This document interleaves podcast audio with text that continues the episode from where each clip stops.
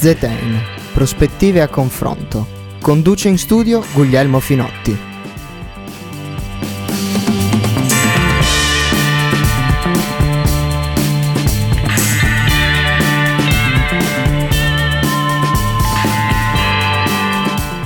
Radio ascoltatori di Samba Radio, buonasera e benvenuti a un'altra puntata di ZN, prospettive a confronto. E se ci state seguendo invece tramite podcast, ovunque voi siate, in qualsiasi angolo dello spazio-tempo voi siate, benvenuti anche a voi. E sono sempre io, sono sempre il vostro Guglielmo Finotti e qui con me questa sera c'è un ospite di eccezione. Ragazzi, per chi non lo conosce, è, quest'uomo è un'istituzione. Allora, se siete frequentanti come me di giurisprudenza, probabilmente sarete il, eh, il vostro fondo schiena sarà stato salvato da quest'uomo e da qualche contributo che gira, diciamo, tra i banchi e qualche appuntino, qualche riassuntino così che gira.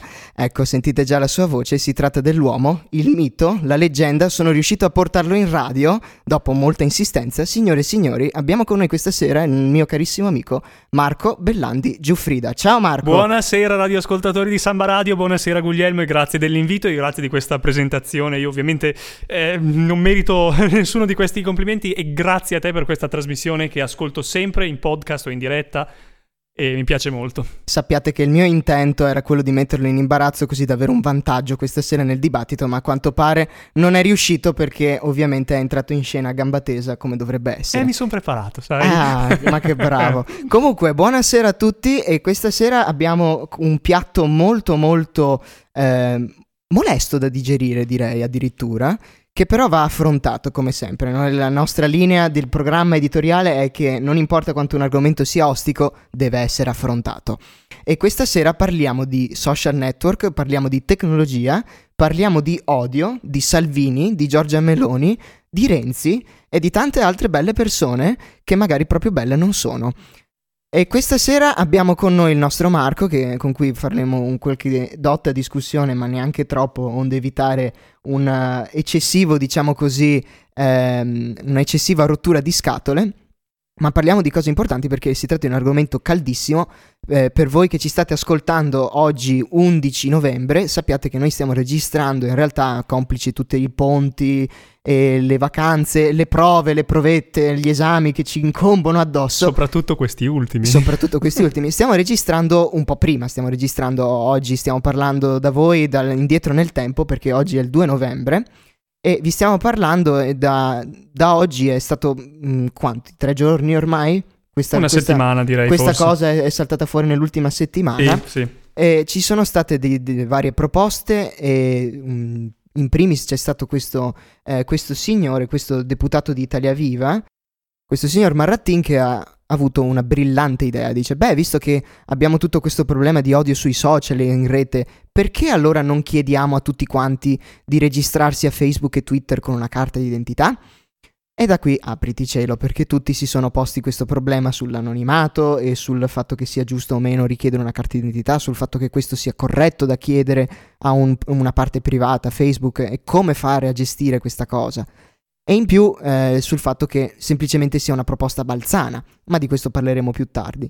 Ciliegina sulla torta abbiamo una commissione, una nuova commissione del Senato, che è la commissione Segre, che vorrebbe cercare di rispondere a questa problematica sentita da molti utenti e che i sondaggi anche confermano a livello semplicemente di indagine sociale, l'odio sui social network che viene additata, è stata additata, c'è stato un, questo episodio dove eh, tutta l'ala di centrodestra, da Forza Italia fino alla Lega, si è astenuta dal votare eh, la, moz- la, la, mozione che prevedeva l'istituzione di questa commissione e in più c'è stato anche un altro episodio quando c'è stato il momento dell'applauso finale, perché di solito quando si approva una legge spesso e volentieri mh, si applaude queste persone che eh, sono rimaste, tutto questo blocco è rimasto praticamente seduto, fermo e in silenzio. E di questo parleremo perché ovviamente, ovvi- ovviamente ci sono state diverse parti che hanno preso eh, Giorgia Meloni che ha, che ha detto a Liliana Segre la rispetto ma la sua commissione è censura, Salvini che ha chiesto di eh, sovietica come nemmeno Orwell. E di tutto questo parleremo questa sera, parleremo appunto di questa situazione in cui si trovano questi social network sempre più pressati dagli stati ma anche dai loro utenti nel, per quanto riguarda la gestione di questi fenomeni di odiatori e di odio sui social e di mh, incidenti anche molto spiacevoli che riguardano i social.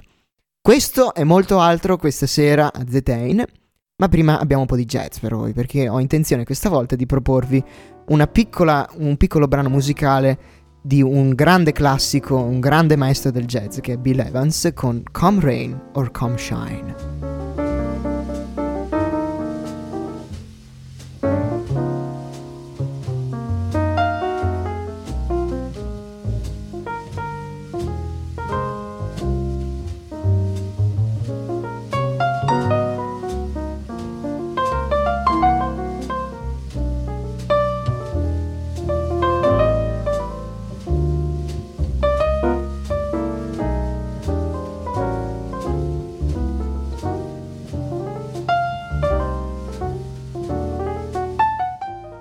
Bentornati dopo questo piccolo stacco musicale jazz a Zetain, prospettiva confronto. Io sono sempre il vostro Guglielmo Finotti e iniziamo ora quindi la discussione con il mio caro amico Marco. Intanto Marco, eh, tu sei uno studente di giurisprudenza sì. del quarto anno come me, quindi no- notate che come nelle ultime puntate c'è un piccolo motivo going on, diciamo un piccolo leitmotiv. Però questa volta, credetemi, si tratta di qualcosa di eh, ottimo e di molto importante, quindi... Eh, restate con noi. Allora, iniziamo a parlare come argomento, affrontiamo come prima cosa questa proposta del signor Marattin e poi andremo a, a esaminare meglio cosa è successo in questa commissione Senato con Liliana Segre. Iniziamo appunto da questo Marattin che ha proposto l'idea della carta d'identità come registrazione online e mh, mm, vediamo c'è, c'è, stata una levata di scudi gente che dice beh sì io finalmente eh, abbiamo questa possibilità di eh, estirpare questa brutta questa erbaccia dai social network che è questo odio questo odio latente che se, per chi non ha un social network magari è difficile accorgersene, ma ci sono stati e sono saliti anche agli onori della cronaca, alla ribalta, alcuni episodi decisamente spiacevoli. Ma ide- questa idea è appunto quella di fornire una carta d'identità, così chiunque commenta sia identificato, abbia un nome o un cognome e anche in questo caso se ci, se ci, fosse un problema di tipo di diffamazione oppure di semplice, anche un semplice torto che viene fatto, possibile avere il nome e cognome di questa persona e anche perseguirla in certi modi, fargliene rendere conto. Però la cosa ha sollevato non poche perplessità, immagino, vero Marco? Sì, anche giustamente dal mio punto di vista. Questa cosa è stata oggetto, questa proposta di Marattini è stata oggetto di numerosissime critiche. Io ho trovato in particolare interessanti le critiche che ha mosso il professor Stefano Zanero, un professore eh, di informatica presso il Politecnico di Milano, il quale ha fatto notare un dato di fatto, cioè che l'anonimato online è una leggenda, non esiste. Tutt'al più si potrebbe parlare di pseudo-anonimato e si potrebbero proporre delle soluzioni per limitare lo, pseudo-anonimato. Ecco, eh, lo, stesso, lo, stesso, Zanero eh, ha individuato due delle soluzioni che vengono più spesso, più spesso eh, discusse nella, nel, insomma, nel, nel, dibattito pubblico. La prima delle quali sarebbe quella di imporre a chiunque utilizzi il social network, un social network, di utilizzare il proprio nome e cognome. Va da sé, lo capiamo tutti, che questa proposta, come fa notare lo stesso Zanero, è una proposta inutile e soprattutto irrealizzabile perché attraverso i social network ciascuno potrebbe utilizzare anche un nome falso, è qualcosa che già avviene su Facebook, che richiede agli utenti nome e cognome. Posso registrarmi anche come Pinco Pallino. La seconda proposta, che invece è proprio quella che Luigi Marattin ha proposto rispondendo ad un tweet di Gabriele Muccino, noto intellettuale italiano, eh, è quella per l'appunto di eh, imporre a chiunque voglia utilizzare il social network di eh, lasciare la propria carta di identità o un proprio documento di identità presso il social network stesso. E anche questa proposta secondo Stefano Zanero, ma anche secondo me eh, che ve ne parlo, è irrealizzabile e inutile. In particolare io credo che eh, la cosa più eh, interessante da vedere da, da questo punto di vista è che è difficilissimo, se non impossibile, per una, una, società privata, quindi non un'autorità pubblica, verificare se il documento che viene presentato dall'utente che vuole iscriversi al social network sia vero o falso. E questo già di per sé dovrebbe perlomeno eh, mettere in un'altra luce no, questa idea proposta da Marattin. Ma eh, l'onorevole Marattin ovviamente ha ricevuto anche numerosi plausi da sia utenti, utenti di internet o anche altre persone, personalità molto importanti. Adesso Guarda, infatti, se devo essere sincero, anche io all'inizio, primo, la, primo, la, prima reazione che ho avuto di fronte a questa proposta mm-hmm. è stata un po' una reazione di pancia, se certo. devo essere sincero, perché dicono, beh, diamine, un, un modo per um, qualcuno che dice, beh, facciamo qualcosa, prendiamo in mano la situazione, non possiamo continuare così, facciamo in modo di eh, una, mettere una pezza su questa situazione per cui se tu vieni seguito, se tu, vieni, se tu interagisci con un, qualcun altro nel social network, è un'interazione simile a quella che tu hai faccia a faccia con una persona che ha una, una sua identità. Questo perché ci sono alcuni studi sociologici che vengono continuamente affrontati per, per, cui dicono che effettivamente c'è un problema con l'anonimato online. È un problema di livello sociologico. Qual è? È il fatto che quando noi abbiamo, siamo sotto il manto, diciamo, dell'anonimato, è molto più facile per noi, per una qualsiasi persona, porre, non avere più quei propri freni, diciamo, che ci spingono a vivere in maniera collettiva e armoniosa, il più delle volte magari non sempre, o almeno si spera, nella nostra società, e questi freni, diciamo, inibitori vengono meno, lasciando rivelare tutte le nostre pulsioni più irrazionali, ma anche quelle più dannose nella società, e lasciandone libero sfogo. Un esempio è stato quello di, eh, ad esempio, eh, Salvini nei, nei, propri profili eh, social, cosa che è stata recentemente portata alla luce nel dibattito di cui abbiamo parlato, tra l'altro nella seconda puntata del nostro programma, che è stato quello dove Salvini, in maniera anche molto passiva in realtà, eh, tira, diciamo così, un, mette la pulce nell'orecchio alla sua schiera di follower che poi ovviamente lui non ha nulla di, a che fare in tutto ciò, ma questi suoi follower poi gentilmente iniziano ad augurare stupri e saccheggi ai poveri malcapitati che es- entrano nel mirino di questa, di questa, di questa della cronaca e del, di questa gente. E quindi siamo di fronte a un problema. Solo che effettivamente, se questa è stata la mia reazione di pancia, la reazione un po' più ragionata è Beh, ma tutti questi dati di cui già noi ci lamentiamo vengono forniti a Facebook eh, e tutte queste cose che abbiamo, tutte queste lotte che ci sono per evitare che Facebook acquisisca più dati su di noi e su, che possa quindi influire su quello che noi siamo, sulle nostre autodeterminazioni e la cosiddetta bolla, il, il problema della filter bubble che è un problema assolutamente reale per cui visti tutti i dati che noi eh, quotidianamente e involontariamente forniamo a Facebook senza neanche l'ausilio per esempio di eh, microfoni in ascolto, quello a quanto pare è un mito dell'informatica, in quanto non ci sono sufficienti non c'è sufficiente potenza di calcolo nei telefoni e comunque si andrebbero a utilizzare un sacco di dati mobili, per cui finiremo subito i nostri giga, diciamo. Eh, questo è un mito, però tuttavia noi inconsciamente diamo già un sacco di dati a Facebook. E Facebook, altri social Google, quello che è, li usano per costruire un, loro, con il loro algoritmo, proporci cose che ci interessano, ma questo ci mette, ci fa vivere in una bolla, diciamo. Quindi diciamo Facebook ha già dati in abbondanza, perché gliene dovremmo dare altri? E questo un po' è l'affronto ragionato. Però allora come porci di fronte a questo problema della, dell'anonimato in rete? Perché attenzione, c'è anche un altro lato dell'anonimato, che noi dal nostro alto dello scranno di un paese dove si vive in maniera civile possiamo dire di non avere nessun problema a esprimerci, no? Ma le cose non stanno così altrove, vero Marco? Non stanno così altrove. Il problema, come porsi di fronte a questo problema? Beh, eh, lo stavo per dire prima. In rete noi siamo identificati attraverso il nostro indirizzo IP. Rintracciare attraverso il diritto, l'indirizzo IP l'identità di una persona attraverso una rogatoria che si può fare ovviamente soltanto nei casi gravi, cioè nei casi di reato, non è una cosa complessa e anzi viene fatta molto spesso quando ci sono denunzie per diffamazione o per altri tipi di reati.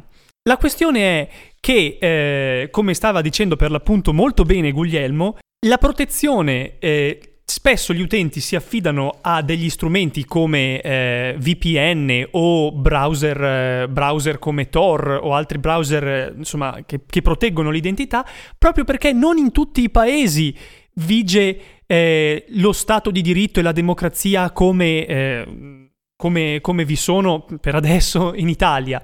E proprio ieri sul Financial Times veniva pubblicato un articolo che se seguite su internet eh, il debunker Paolo Attivissimo eh, avrete sicuramente letto, Questo articolo sul Financial, sul Financial Times dava eh, notizia che eh, il presidente, il presidente, della Russia, Vladimir Putin, ha appena firmato una legge approvata dal Parlamento russo che obbligherebbe tutti eh, gli Internet Service Provider eh, ad installare un'apparecchiatura che permetterebbe la creazione di un domain name system parallelo, no? basato su dei server russi sui quali il governo e le autorità russe avrebbero il pieno controllo. Ora vi traduco un attimo in italiano, questo è un piccolo momento, diciamo, definitorio per chi non fosse esperto di internet. Quello di cui abbiamo appena parlato è il cosiddetto sistema del DNS.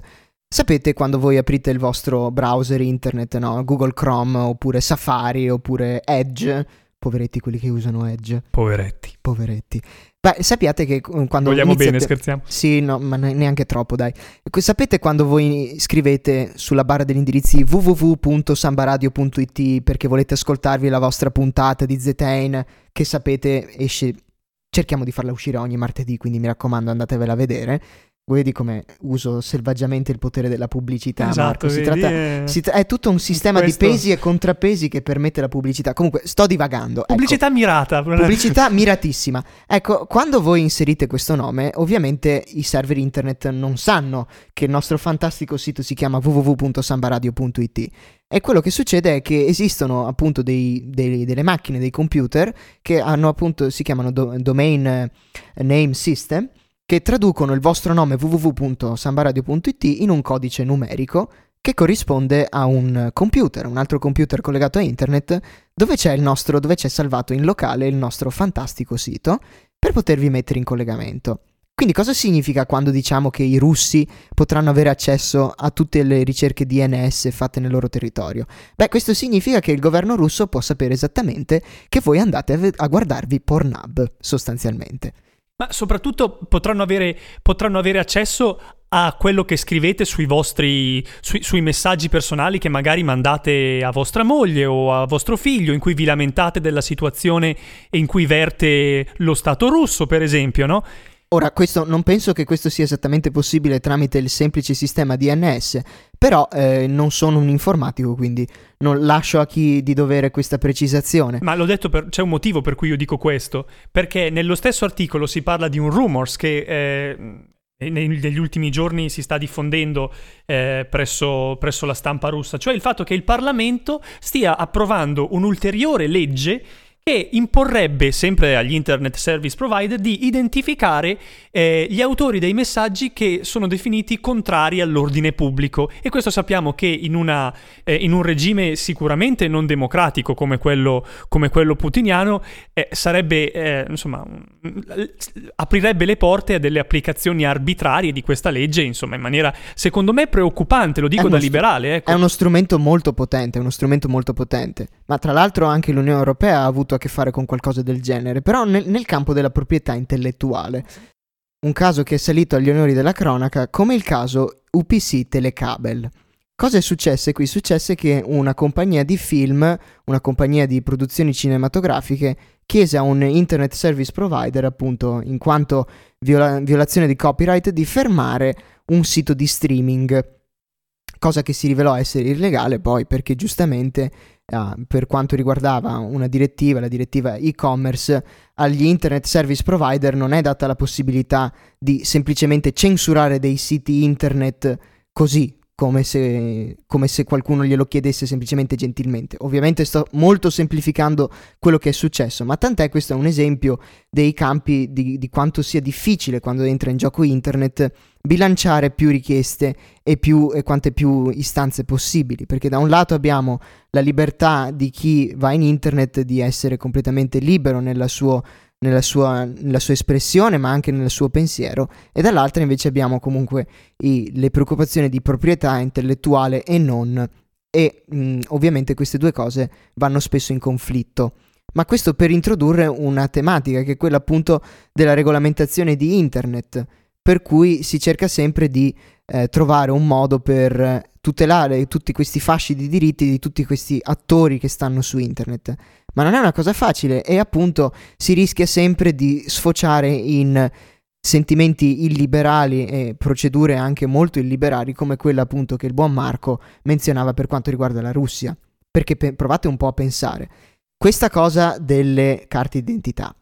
In Cina, cosa succede in Cina? Per chi non lo sapesse, in Cina c'è un sistema di, di cui si parla molto, si è parlato ogni tanto nella cronaca, del cosiddetto social scoring. Cosa significa? Che ogni persona viene dato un voto sulla base di come si comporta perché appunto la Cina ha la possibilità di controllare tutte le attività online dei propri, dei propri cittadini, di dare questo, diciamo, un voto a una persona, cos'è, da 0 a 100 mi pare, per cui a, a seconda del voto che si ha si hanno delle possibilità più o meno alte nella propria vita, come per esempio, non so, qualcosa di molto semplice che diamo continuamente per scontato come avere un visto per uscire dalla Cina. Vuoi, avere, vuoi uscire dalla Cina? Vuoi prendere un aereo? Vuoi farti una vacanzina in Italia? devi essere un bravo cittadino, quindi questo significa che devi essere attento e diligente, ma soprattutto essere bravo, un bravo cittadino, un bravo comunista cinese. Oppure anche molto più semplicemente fare un mutuo per comprare una casa. La questione del credit score, che fa parte del social score, è molto discussa in Cina, o perlomeno eh, negli stati democratici quando parlano della Cina. Sì, esatto, si tratta di tutti questi elementi che concorrono, diciamo, a categorizzare un cittadino e assegnargli una certa certa, un, certo voto e da far dipendere da questo delle, delle rilevantissime possibilità per la propria libertà personale. E quindi ovviamente la semplice introduzione di una carta d'identità magari non porterà ad avere un, so- un, sistema di social scoring come quello cinese e ci auguriamo che questo non accada mai. Però sicuramente potrebbe essere la discesa di un primo scalino lungo quella che Marco sono sicuro chiamerà una china pericolosa perché abbiamo avuto certo. varie discussioni a riguardo di queste cose più e più volte. Sì, sì, sì. È il primo passo verso la liberal democracy o la democratura, come alcuni sociologi la chiamano. Esattamente.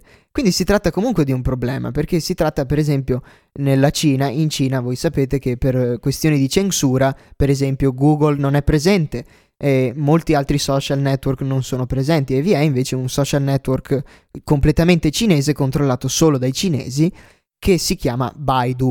E voi pensate per esempio, tutta um, recentissime onori di cronaca, le proteste ad Hong Kong.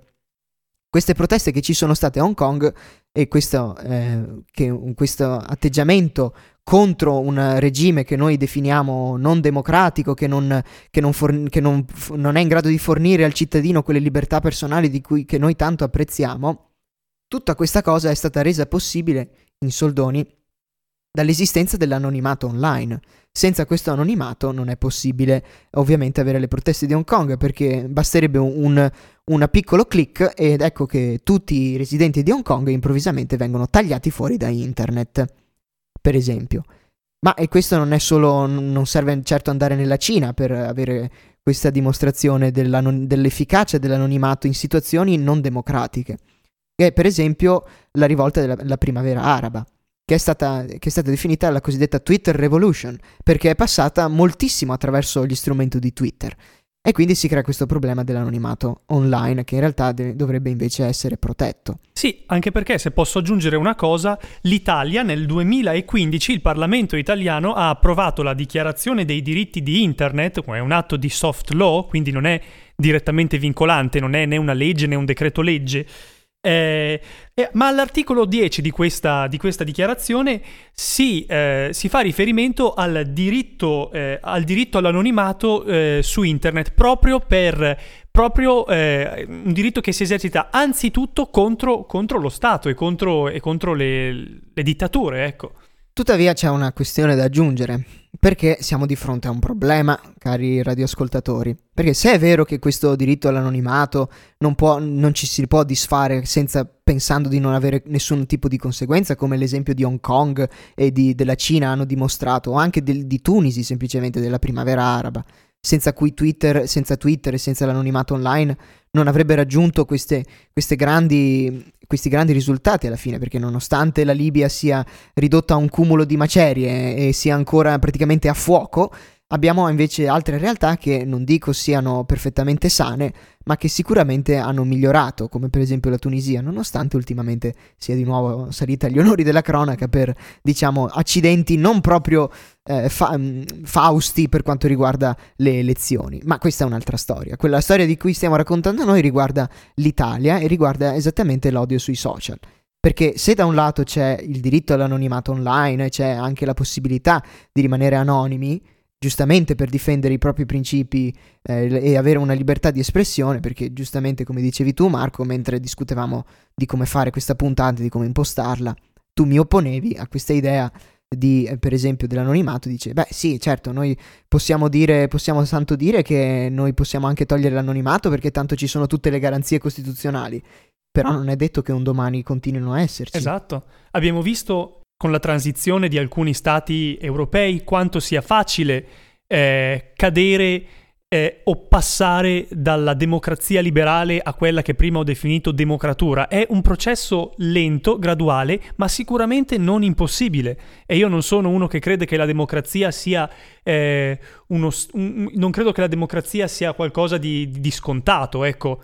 E vediamo già nella società civile eh, diciamo degli esempi che questa cosa probabilmente nei prossimi anni l'idea di democrazia sarà messa in discussione, quindi invito all'attenzione da questo punto di vista.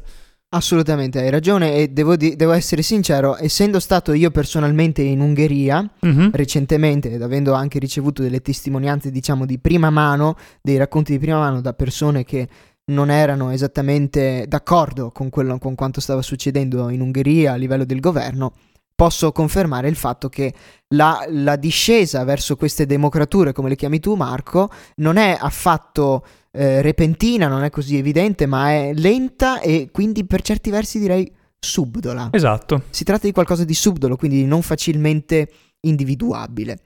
E veniamo a noi, veniamo a noi, è un'altra notizia recente perché sull'onda, sulla cresta dell'onda di questa proposta di questo signor Marattin, che posso dire una cosa su questo, poi mi taccio e certo. mi assumo la responsabilità di dire quello che sto per dire. Però, se di fronte. Io sono sinceramente molto stupito della perseveranza con cui Luigi Marattin sta portando avanti questa battaglia, anche a fronte delle decine di critiche che sta ricevendo da parte di informatici e esperti di diritto. E allora io mh, mm, mm, faccio sommessamente notare che questa situazione, se tu di fronte a decine di critiche di esperti volti la testa dall'altra parte e dici io continuo a pensarla così, beh, non stai facendo di qualco- qualcosa di tanto diverso rispetto a quello che fanno pure in una situazione più grave, i Novax quando Burioni li blasta e, gli, e li richiama sulla, sulla, via scientifica. Faccio mio un pensiero che ho letto proprio ieri su internet che aveva questo, questo tono. Guarda, siamo, ass- siamo, assolutamente d'accordo su questo. Quello su cui non siamo d'accordo è qualcosa che arriverà dopo, ma per questo, questo rim- rimanete sintonizzati e rimanete con noi. Perché quello che è successo adesso è una, un'altra cosa. È successo che recentemente eh, si parla del 31 ottobre, mi pare, la data di approvazione, no? Sì, dovrebbe essere il 31 ottobre. 31 ottobre, quindi per noi che stiamo registrando queste, uh, quest'oggi, 2 novembre, si tratta di qualcosa di molto recente, di caldo ancora, ma per voi che ascoltate magari non sarà esattamente recente, probabilmente saranno successe molte altre cose, ma sappiate che era stato appena approvata la, il disegno di legge eh, un disegno di legge che riguarda il numero 362 ehm, per, qua- per quanto riguarda l'istituzione di una commissione parlamentare di indirizzo e controllo sui fenomeni di intolleranza, razzismo, antisemitismo e istigazione all'odio e alla violenza. Si tratta di una commissione che è stata proposta, cui, la cui propositrice principale è la, la senatrice Liliana Segre. Milana Segre, senatrice a vita, nonché ex internata nel campo di sterminio di Auschwitz. Quindi, diciamo, non proprio l'ultima arrivata al riguardo. E come, come menzionavamo in apertura, successa, sono successi alcuni episodi un, un po' eh, che mh, mm, a me personalmente hanno fatto un po' grattare il capo, perché, per, non, per non dire spaventato, dove appunto in sede di approvazione c'è stata un'astensione generale da parte delle forze di centrodestra e oltre a questo c'è stato anche una, una, un grande silenzio, un silenzio che è stato direi assordante quando c'è stato il momento dell'approvazione, quando è stata riconosciuta l'approvazione, per cui non, nessuno si è alzato in piedi da quell'area e nessuno ha applaudito. Una, una cosa che ha diviso moltissimo e che ha subito fatto eh, sorgere molte parole forti. Abbiamo qui Giorgia Meloni che risponde a Lina Segre, la rispetto, ma la sua commissione è censura, e Matteo Salvini che defini- definisce questa commissione sovietica come nemmeno Orwell. Eppure a quanto pare ci sono alcuni misunderstanding, cioè alcune, ci sono diverse, diverse incomprensioni riguardo, a cui soccorre questo sito molto simpatico, bufale.net, che cerca di, come dire, di approfondire le notizie che circolano e i sentimenti che circolano, che apre con un articolo La commissione Segre non è un tribunale e altre amenità che avete letto su internet. Sì, perché, caro Marco, cosa, mm, qual è il sentimento, mm, tu che hai tastato molto bene la discussione riguardo a questo argomento? Che cosa, che cosa ci puoi dire? Ma allora, il sentimento è un sentimento abbastanza strano. Io credo che eh, la questione dei deputati di Forza Italia e della Lega che non si siano alzati in Parlamento sia purtroppo un sintomo di una di un centrodestra che non ha ancora fatto i conti col suo passato. E lo dico, eh, io non sono di sinistra e vedere queste cose accadere e, vedere che in Italia non c'è una forza, una, forza, una forza, alternativa alla sinistra, che è quella che c'è e quella, è quella che non si alza quando c'è Liliana Segri in aula, mi fa, mi fa davvero molta tristezza. Ma tornando a noi, alla, alla questione della commissione, ho visto esatto. su, sui social network anche da parte di persone molto molto intelligenti e anche da parte di tanti giornalisti, eh, una sorta di stracciarsi le vesti urlando alla censura e, a, e a, insomma, alla soppressione della libertà di espressione. E, e, io sinceramente non, non, riesco, sinceramente leggendo il testo della mozione per intero, che credo sia una cosa che dobbiamo fare tutti, prima ancora di aprire bocca, io devo dire non ho trovato questa, non ho trovato alcun nulla che possa essere lontanamente liberticida. Non è il momento di, di stracciarsi le vesti. È stata soltanto istituita una commissione parlamentare che, come tutte le commissioni parlamentari, ha il compito nel futuro prossimo di approvare pardon, di proporre delle leggi che il Parlamento dovrà approvare e tra le leggi che proporrà sicuramente sarà, sarà, ne saranno alcune che volte a contrastare il fenomeno dell'hate speech. Però non è ancora il momento di stracciarci le vesti, le leggi devono ancora essere approvate e se noi già soltanto di fronte ad una eh, dichiarazione di intenti di questo tipo che non ha nulla di liberticida ci stracciamo le vesti e urliamo alla censura, eh beh, perdiamo la credibilità. Io sarò il primo, io da liberale, eh, come mi chiamerebbe Diego Fusaro, turboliberista, probabilmente. Attenzione, abbiamo un turbocapitalismo molestissimo. Lo sapete, sono abbastanza liberista. No, però, eh, di fronte, cioè, nel senso, se noi urliamo alla censura di fronte a ogni cosa, perdiamo la credibilità. Sarò il primo a stracciarmi le vesti se dovesse uscire da questa commissione una legge liberticida o una legge che io ritengo eccessivamente oppressiva della libertà di espressione, ma non è il momento. Guarda, non è il momento. Allora, io per rimanere sulla falsa riga della, dello schieramento e di tutto quanto, io non mi definisco liberista, mi definisco magari un liberale con l'asterisco, diciamo dove l'asterisco a volte diventa abbastanza voluminoso e mi definisco anche, diciamo, non di destra, quindi come facciamo un po' di simmetria, eh, diciamo. Making, non sono di destra, semplicemente che io sono liberale e no, con no, tendenze no, esatto, liberiste, esatto. quindi non di sinistra, ecco. Esatto, ma però di- diciamo che io invece, se, diciamo, il mio punto di riferimento è sicuramente escludere, escludere, diciamo, non di destra. Però, diciamo, facciamo un po' di informazione, facciamo un po' di informazione che spesso manca, magari anche in queste cose molto delicate, e andiamo a fare un'operazione che magari è semplice. Leggiamo insieme che cosa dice che questo, questo eh, proposta, questo disegno di legge pro- che è stato approvato. Insomma, perché alla fine se, se, noi non leggiamo quello che è stato veramente fatto, eh, che sensazione abbiamo, che, che, che, stimolo abbiamo di guardare la realtà? Parliamo del nulla ed è, que- ed è il problema del, del gran parte dell'informazione italiana, purtroppo. E sentiamo, e sentiamo allora, andiamo a leggere proprio dalla prima mano, spiegando un po' lentamente, lentamente come si dovrebbe fare. Che cosa c'è scritto qua? C'è scritto che il compito della commissione, compiti, c'è un bel articolino con su scritto compiti. Eh, articolo 2, se non sbaglio. Esatto, articolo 2 che eh, magari dovremmo, dovrebbe gettare un po' di luce su co- cosa deve fare questa, questa commissione. Dice che la commissione deve raccogliere, ordinare e rendere pubblici con cadenza annuale delle normative statali, sovranazionali e internazionali, delle ricerche, dei dati statistici, informazioni, dati e documenti. Quindi è una commissione che prima di tutto cerca di capire che cosa sta succedendo.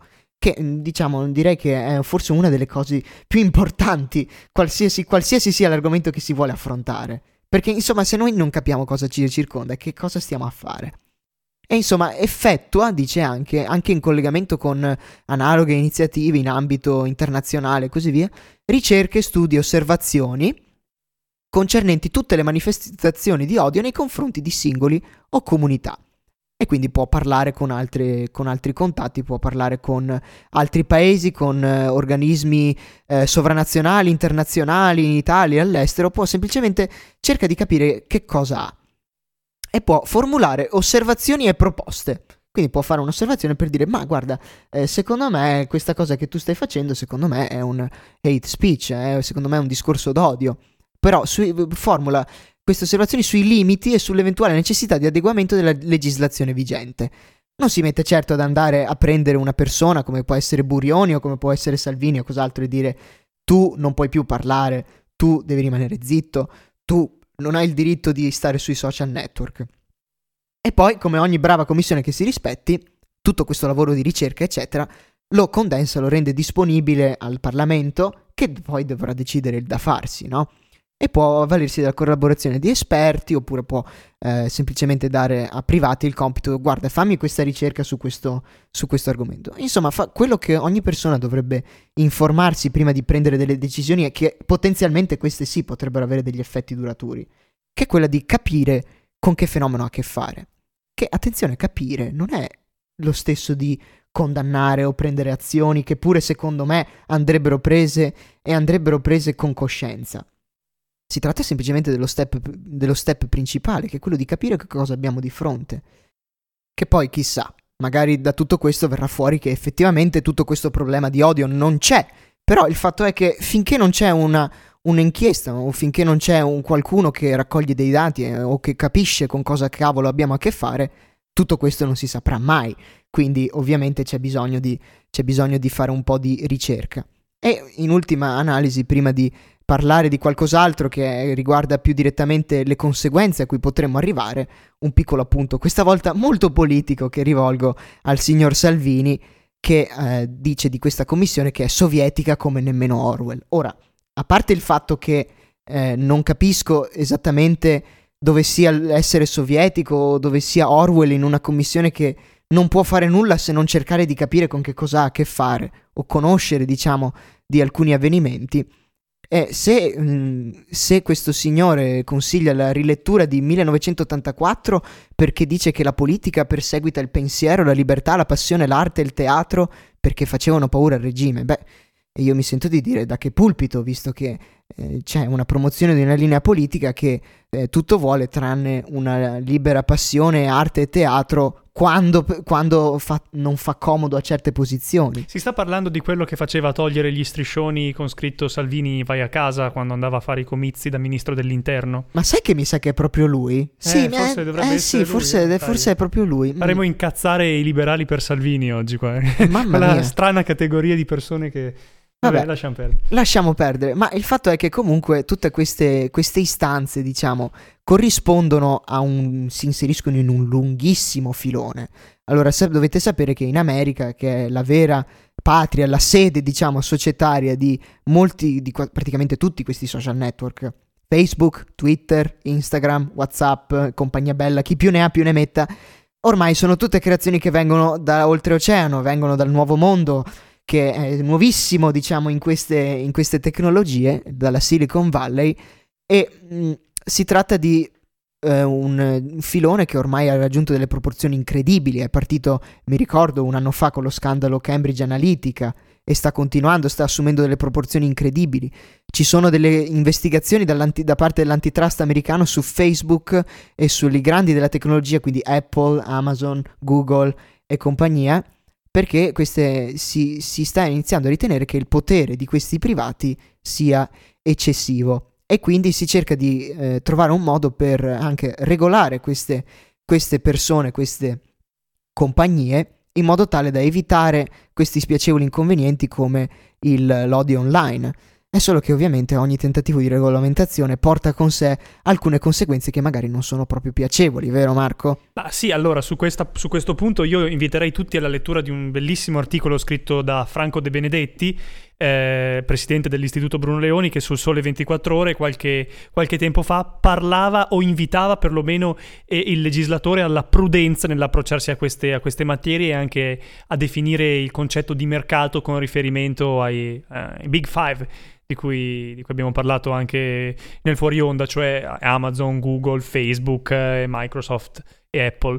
Mm. Si tratta di un, un argomento in, in, continua espansione, è nuovo, e il fatto è che in realtà, oltre eh, ovviamente c'è necessità di una certa cautela nel mercato, ma sembra che questi mercati siano di poca facile definizione. Non, si tratta di mercati che, almeno per quanto per la formazione che io ho ricevuto, che si tratta. Veniamo da due scuole diverse in realtà, sì, Marco. Esatto, tu hai avuto un periodo, sei stato per un periodo negli Stati Uniti, in America. Alla Washington University in St. Louis, in Law St. Louis. School. Mentre io vengo fresco fresco da un periodo di permanenza all'estero alla Utrecht University nella vecchia, buona vecchia Netherlands e diciamo ci siamo riscontrati con due scuole di pensiero abbastanza diverse. Una dove viene, viene favorita e anche caldeggiata una regolazione un attimo più stringente di alcuni fenomeni e la tua, Marco, dove mi pare di capire dove invece eh, le cautele vengono esercitate parecchio, no? Sì, eh, poi dipende che cosa intendiamo per esercitare le, cautele. Eh, ovviamente gli Stati Uniti d'America hanno una visione dell'antitrust che è molto diversa rispetto a quella che abbiamo, che abbiamo in Europa o anche in generale della regolazione eh, delle società private, ivi inclusi quindi i social network che sono alla fine eh, società, società private. E a questo punto introduciamo questo argomento, questo secondo argomento dopo tutta questa disquisizione, e sul fatto che effettivamente, eh, questo è il mio pensiero al riguardo, che è un po' corrobor- corroborato anche da diverse istanze alla fine, eh, che però eh, viene costantemente, è ancora molto impreciso, ammetto, e molto eh, oscuro e nebuloso sul fatto che sostanzialmente qualcosa con questo Facebook dovremo pur fare perché, e questo è uno studio che è stato recentemente fatto, condotto sulle varie tecniche di autoregolazione di Facebook e dei vari social network come YouTube, Twitter e quant'altro, sul fatto che sono abbastanza insoddisfacenti dal punto di vista della tutela di alcuni diritti fondamentali come il diritto alla libera espressione. E paradossalmente questo avviene anche quando non ci si mette il regolatore statale o europeo, come per esempio nella diatriba, nel grande dibattito sul, sul copyright, sulla direttiva copyright che, su cui io personalmente sono poco d'accordo con la, l'atteggiamento che è, stato, che è stato posto. Quindi in Anche questo, io sono poco d'accordo. Esatto, in questo sicuramente Marco troverà una facile sponda da parte mia perché trovo che sia andato troppo oltre dove praticamente richiede a Facebook di dire beh guarda non sono più i tuoi utenti che sono responsabili per le cavolate che fanno e per le cose che caricano che magari possono infrangere il diritto d'autore musiche che vengono rubate diciamo rubate vengono utilizzate senza dare il giusto al proprio autore che per fare quelle musiche ci campa ma l'ha risolta la cosa facendo tu- cadere tutta la responsabilità sostanzialmente su Facebook e qual è il problema? Il problema è che per essere sicuro Facebook di eh, essere nel giusto e di essere esonerato da questa responsabilità, dovrebbe mettere in, in, nella piazza, dovrebbe attivare una serie di algoritmi che cerchino di, come dire, sondare quello che viene caricato e agire di conseguenza, con, dicono molti, alcune conseguenze molto spiacevoli per quanto riguarda la, li- la libertà di espressione. E si tratta di cose che sono eh, diciamo non da poco e che hanno anche avuto un, hanno stimolato anche gli uffici dell'ONU a mandare una piccola lettera ai regolatori europei parlando e negando di questa cosa e dicendo che si tratta di, un, di una china molto pericolosa per di nuovo parafrasare il mio amico ma eh, questo però ci sta portando un po' via dal fatto che noi non sappiamo esattamente come regolare Facebook e tu dici, Marco, che forse non dovremmo neanche regolarlo? Cosa dovremmo fare? Ma allora, io ripeto, osteggio qualsiasi proposta del legislatore di mettersi a regolare qualcosa che non capisce, perché questa secondo me è una questione di buon senso, nel senso se non si comprende qualcosa bisogna prima studiare e avere le idee chiare di che... avere le idee chiare su, su, su quello di cui si sta parlando. Ecco, io a differenza tua, Guglielmo, credo molto invece nell'auto, nell'autoregolamentazione. Guardate quello che è successo questa settimana, o ora noi andiamo in onda la settimana successiva, quindi quello che è successo nella settimana, nell'ultima settimana di ottobre. Facebook è stata al centro di eh, polemiche asprissime sul modo in cui ha gestito gli annunci pubblicitari poli- eh, di partiti politici. C'è stata anche un'interrogazione, un'interrogazione parlamentare presso il congresso no? americano. Abbiamo visto eh, Alessandra Ocasio-Cortez molto attiva. Io non condivido quasi nulla di quello che dice Alessandro Ocasio-Cortez, ma stavolta insomma, ha tirato fuori degli argomenti che, eh, su cui si può discutere. Ecco, in risposta a questa polemica, Twitter che è uno dei concorrenti principali di Facebook, ha adottato una policy in, in forza della quale ha vietato eh, praticamente gli annunci pubblicitari a pagamento se provengono da partiti politici o se sono politicizzati.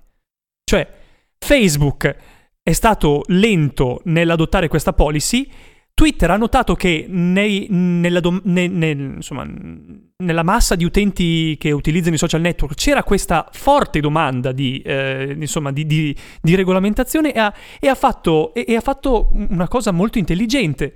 Questa secondo me è una delle prove empiriche sicuramente che spesso il mercato no, sa e i social network, che quindi fanno parte del mercato, sanno regolarsi meglio di quanto invece possa fare il legislatore.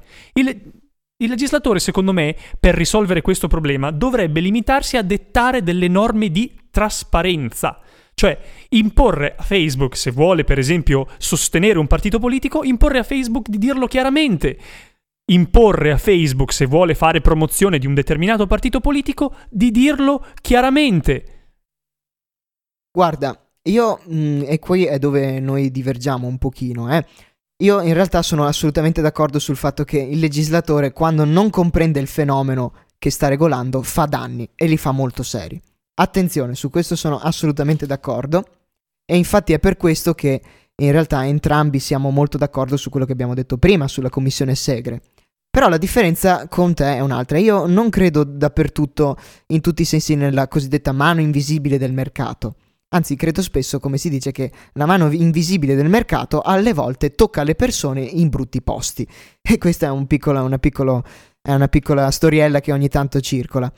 Perché questo? Perché ritengo che, per esempio, anche la storia di Facebook e con Twitter e delle, delle immagini della, della sostegno ai partiti politici. Ecco, per esempio, io non penso che, come dici tu, Facebook che sostiene un partito politico.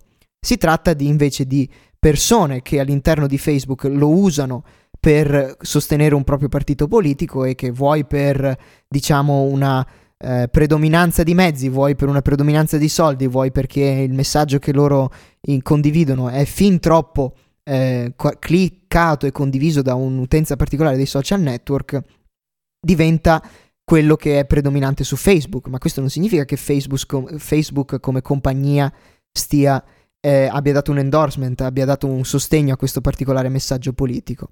Ed è per quello, secondo me, che si tratta di una cosa che fanno gli utenti.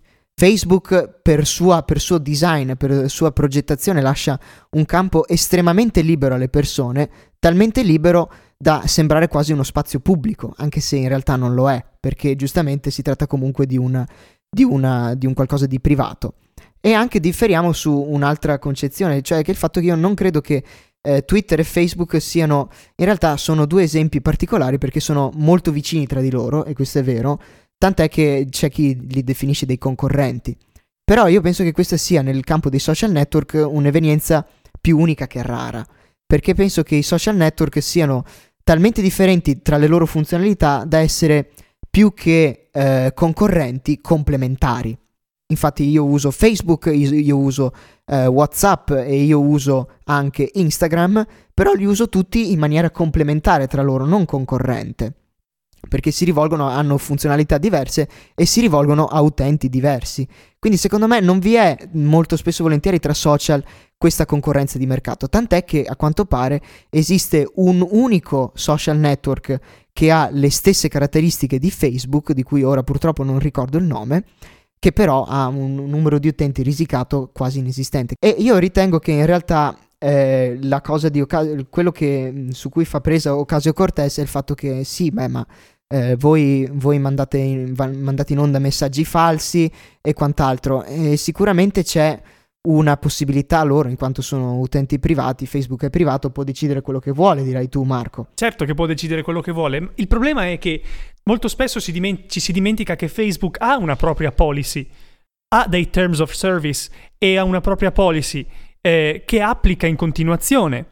Poi è chiaro che se, questa, se questa policy è applicata in modo arbitrario, no? Ci sono già gli strumenti, tanto negli Stati Uniti d'America quanto eh, nell'Unione Europea, più in particolare in Italia, per reprimere le applicazioni arbitrarie della policy. Voglio dire, cioè, eh, in America si utilizzerebbe eh, la sezione 5 del eh, FTCA Act, cioè il federal, eh, l'atto con cui si puniscono per esempio anche le violazioni della privacy. In Italia una cosa del genere sarebbe una pratica commerciale scorretta, oppure sì, c'è uno spazio per argomentare che questa sia una pratica commerciale scorretta. Ecco, io vedo, questi strumenti ci sono già, ma spesso manca il coraggio di utilizzarli. E, e anche qui siamo d'accordo su questo. Però si tratta, c'è un, un elemento in particolare su cui invece divergiamo e che il cui il cui compito di ardu- l'ardua sentenza verrà lasciata ai posteri e ai nostri gentili radioascoltatori che è quella del fatto che sì, certo, Facebook, Twitter, Instagram e quant'altro hanno una loro policy, tuttavia io penso che questa policy non debba essere completamente libera e autodeterminata. Perché in fondo si tratta di qualcosa, visto la loro natura, vista la natura che hanno questi social network, che a mio avviso è non precedente, non ha un, non ha un vero e proprio precedente, che se notate la, diciamo eh, Aristotele lo definirebbe il telos, noi diciamo l'obiettivo diciamo di questi social network è quello di rivolgersi a una platea la più ampia possibile di persone creando la possibilità di queste persone di connettersi tra di loro e di esprimere il proprio pensiero tra di loro. Ma non è una cosa immanente, è una cosa che hanno deciso loro stessi, gli shareholders di Facebook e di Twitter, certo, possono certo. cambiare questa cosa quando vogliono, a piacimento loro, perché comunque da un lato c'è la libertà di impresa, che è un principio cardine del, di, di qualsiasi democrazia, ma anche la libertà di espressione della stessa compagnia, che esiste, esiste una libertà di espressione delle persone giuridiche e delle società per azioni, perché sono gli stessi shareholders, gli, gli azionisti per dirla in italiano, che attraverso la persona giuridica che formano esprimono le loro idee e se io Facebook voglio adottare una determinata policy, ho la libertà di farlo. Ma certo, ma io sto dicendo che quando Facebook ha adottato questa determinata policy, ha adottato, diciamo, una policy principale che è stata quella di connettere persone tra loro nel, nella maniera meno indiscriminata possibile. Poi ovviamente ha adottato tutta una serie di policy più precise, diciamo, che vanno a precisare la possibilità con cui queste persone vanno a condividere la loro, la loro espressione nella maniera più ampia possibile. Quindi diciamo stata fa- è stata fatta una scelta a monte che è quella di, del modello di business alla fine. Poi ovviamente uno si precisa nelle sue azioni, come fa ogni impresa prima si adotta un modello di business, si decide in che cosa io, voglio, io impresa, autodeterminazione libera, voglio produrre. Un'azienda può decidere di produrre macchine come può decidere di produrre robot da cucina, diciamo. E questa è la scelta che ha fatto Facebook. Facebook ha scelto di essere un social network, quindi ha, ha scelto di mettere persone in comunicazione tra di loro. E all'interno di questa scelta poi ha adottato una policy. Come facciamo a mettere queste persone in contatto tra di loro? Ecco, io dico che in questa particolare specificazione, quindi nel modo di specificare questa policy, di mettere delle persone in contatto tra di loro, secondo me ci dovrebbe essere un, un riconoscimento che va fatto a monte, cioè il riconoscimento di alcuni valori e di alcune eh, possibilità che nel momento in cui Facebook entra all'interno di una particolare stato, una particolare eh, realtà, deve svolgerla secondo i dettati, diciamo, secondo i valori e le libertà che quello Stato dovrebbe assicurare. Perché se voi guardate, se voi aprite la nostra Costituzione, il fatto è che di questo molto si discute se debba essere applicata solo tra lo Stato e i cittadini oppure se debba essere applicata anche tra i privati in relazione tra di loro. E secondo me è la seconda questa opportunità. Certo non può essere fatto con, allo stesso modo che con lo Stato. Sì, ma sarebbe dire, realistico. Certo, però voglio dire, la libertà di espressione per il solo fatto che Facebook eh, ti censura o non, permette iscri- o non permette a te di iscriverti non viene meno per il semplice fatto che Facebook non ti vuole sulla tua piattaforma. Se lo Stato invece ti censura, censura la tua opinione come giornale perché non, non, non ti fa pubblicare, non so, le tue copie, cavolo, in quel caso sì che tu non, puoi, non puoi effettivamente esprimerti, ma se Facebook ti censura perché non vuole che tu scrivi determinate cose, non vuole che scrivi, non so, parole razziste, e tu sei razzista e vuoi scrivere comunque le tue cose razziste, apri un tuo blog su WordPress e scrivi quello che vuoi, oppure cerca una piattaforma dove non c'è questa policy contro le cose razziste e scrivi su quella piattaforma non è che la tua libertà di espressione viene lesa dal momento che Facebook ti impedisce, Facebook, Twitter o Instagram o quello che è, ti impedisce di esprimerti. Questa cosa è proprio quello che differenzia il privato dallo Stato, che nel contesto dei privati io cittadino sono libero di scegliere quel, quell'operatore economico che più mi piace. E questo effettivamente è vero, perché ed è questo il motivo per cui Facebook non potrebbe e non dovrebbe mai avere le stesse prerogative, le stesse necessità di azione di uno Stato. Eppure, tuttavia, eh, secondo me il, il, fatto è che Facebook ha degli elementi parapubblici a livello di potere, perché questo è qualcosa con cui è un, è un, argomento difficile, con cui tutte queste persone, molti degli studiosi si stanno confrontando e stanno facendo appunto questo braccio di ferro esattamente come noi, perché da un lato abbiamo che Facebook è un ente privato, che quindi non dovrebbe avere tutti gli oneri e i doveri che ha uno Stato di garantire eh, determinate cose. Però il fatto è che comunque esercita un potere di influenza sul pubblico e anche sugli stati che è incredibile. Si pensi per esempio alla, alla, all'inquiry, all'inchiesta che è stata fatta dagli Stati Uniti riguardo alle interferenze russe all'interno delle elezioni americane, che è stata fatta tramite social network, è stata fatta tramite pubblicità false, tramite pubblicità ingannevoli e tramite appunto delle fabbriche di informazioni false. Quindi sì, si tratta di un organismo privato, ma il fatto è che molte di quelle azioni che entrano all'interno dell'organismo privato hanno dei diretti effetti sul pubblico. Ma certo, ma per quello che io ti dicevo prima le norme di trasparenza, anche io trovo insano, lo faceva notare eh, il giornalista Jacopo Jacoboni che io eh, ho conosciuto personalmente che eh, devo dire a, a, a, tutti gli ascoltatori consiglio di leggere eh, l'esperimento e l'esecuzione, i suoi due libri pubblicati dalla terza. Fatta questa piccola parentesi pubblicitaria, lui ha fatto notare che uno degli ingegneri che ha scritto il codice Rousseau, cioè il codice che viene utilizzato dal Movimento 5 Stelle per la la loro piattaforma, di, loro voto, piattaforma di voto. Che è servita su cui anche... Guglielmo ha scritto un articolo molto esatto, interessante, Rousseau, andatevelo... Odi e Tamo, sul sito, sul sito di Zetain. Esatto, andatevelo a leggere. Guarda, non devo neanche dire le cose perché ci pensa già Marco, è, un, è un attimo agente pubblicitario, no. lo devo reclutare. no, eh, ecco, uno di questi autori, tal eh, Mazzilli, di cui non mi ricordo il nome, lavorava per Facebook. Questa è una cosa che secondo me è grave. Ma questo si risolve imponendo a queste piattaforme alcune regole di trasparenza. Io penso che ci voglia qualcosa di più delle regole di trasparenza.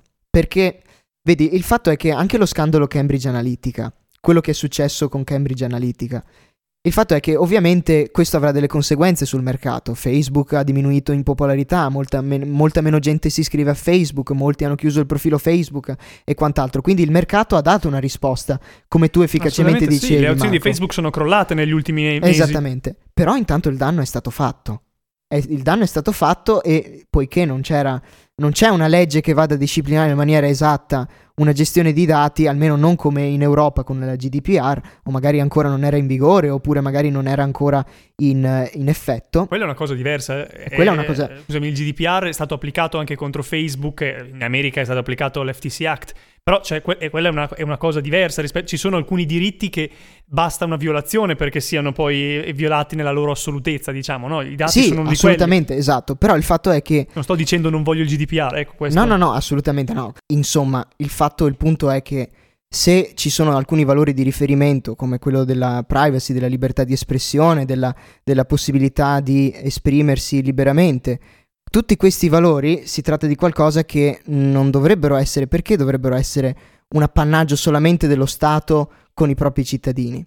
Dovrebbero essere qualcosa che è riferito alla società intera. Infatti, quando noi apriamo la nostra Costituzione, noi vediamo che questi diritti sono riconosciuti ai cittadini in quanto tali. Ma quale sarebbe la soluzione?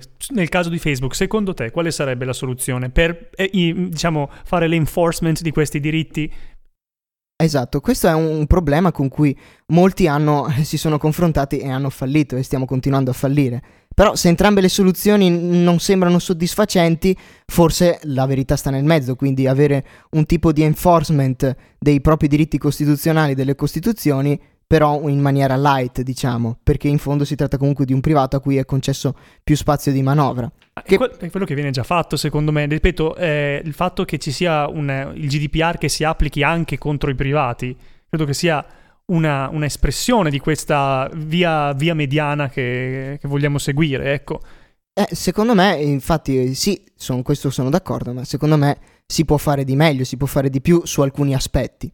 Però questa si tratta di una storia che riserviamo un'altra volta, perché ormai il tempo a nostra disposizione è finito, quindi io inviterei a dare un caldo saluto, anche se lui non lo potrà sentire, ma sono sicuro che voi lo darete, al buon Marco, che probabilmente tornerà con noi di nuovo per parlare in maniera più approfondita di questa cosa, visto che ormai abbiamo toccato la cosa e a quanto pare dovremo parlarne di nuovo.